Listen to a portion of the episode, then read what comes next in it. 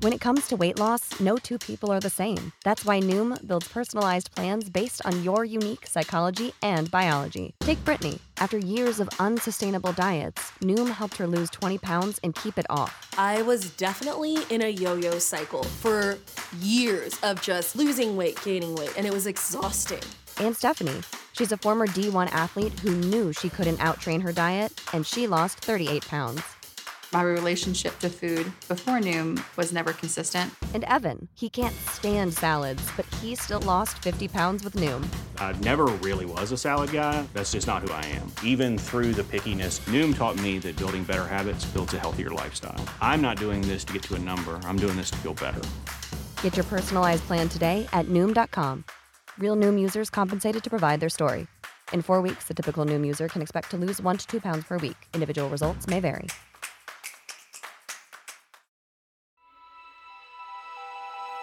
Coming up on 5 Minute News.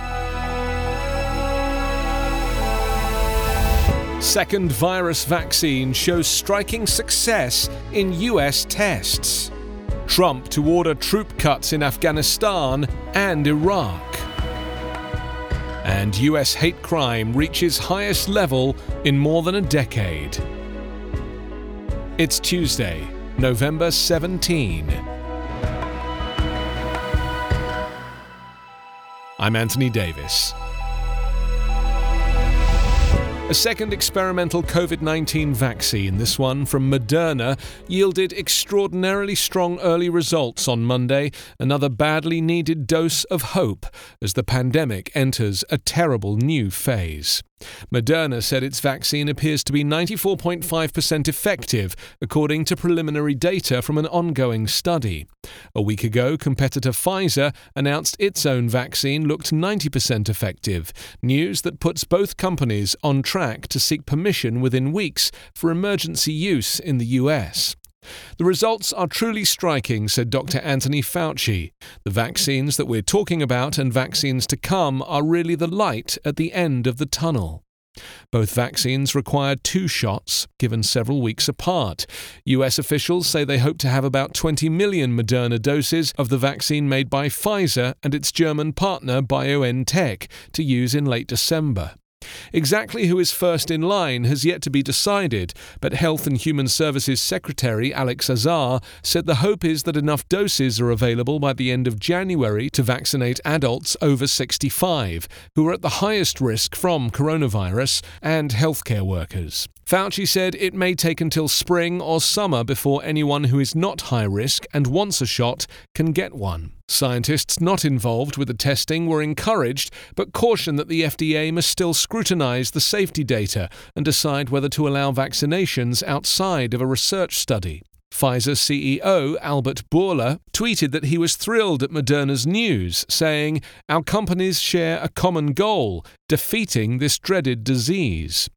President elect Joe Biden warned of dire consequences if Donald Trump and his administration continue to refuse to coordinate with his transition team on the coronavirus pandemic and block briefings on national security, policy issues, and vaccine plans. The remarks marked Biden's toughest comments to date on Trump's failure to acknowledge his election loss and cooperate with the incoming administration for a peaceful transfer of power. More people may die if we don't coordinate, Biden told reporters during a news conference in Wilmington, Delaware. Trump tweeted his own deluded perspective on the news, attempting to take credit for Moderna's vaccine announcement, saying, Please remember that these great discoveries, which will end the China plague, all took place on my watch. Donald Trump is expected to cut a significant number of US troops in Afghanistan and a smaller number in Iraq by the final days of his presidency, US officials said yesterday. The plan would run counter to military commanders' advice over the past year, while still falling short of Trump's much touted goal to end America's long wars. The decision comes just days after Trump installed a new slate of loyalists in top Pentagon positions who share his frustration with the continued troop presence in the war zones. But the expected plans would leave 2,500 troops in both Iraq and Afghanistan, meaning that President elect Joe Biden would be the fourth president to grapple with the still smouldering conflicts launched in the aftermath of the September 11, 2001 attacks, which in hindsight had very little to do with Iraq or Afghanistan. US officials said military leaders were told over the weekend about the planned withdrawals and that an executive order is in the works but has not yet been delivered to commanders. Officials cautioned that there may always be changes, and Trump is known to make snap decisions based on media reports and online chatter. As news broke about the plan, Republican leaders on Capitol Hill issued stark warnings about making any hasty exit from Afghanistan that could jeopardize the peace process and undermine counterterrorism efforts. Representative Michael McCaul, Republican leader on the House Foreign Affairs Committee, said we need to ensure a residual force is maintained for the foreseeable future to protect U.S. national and homeland security interests and to help secure peace for Afghanistan.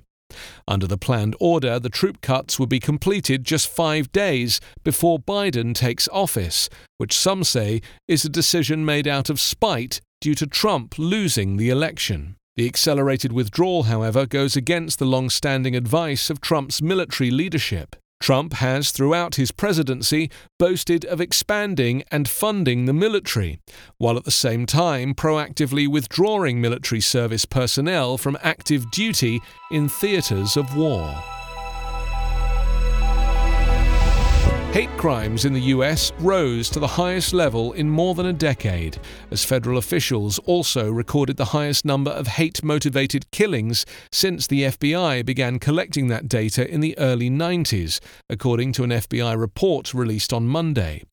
There were 51 hate crime murders in 2019, which includes 22 people who were killed in a shooting that targeted Mexicans at a Walmart in the border city of El Paso, Texas.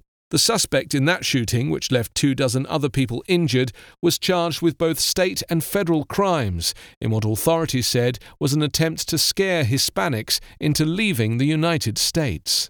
There were 7,314 hate crimes last year, up from 7,120 the year before, and approaching the 7,783 of 2008.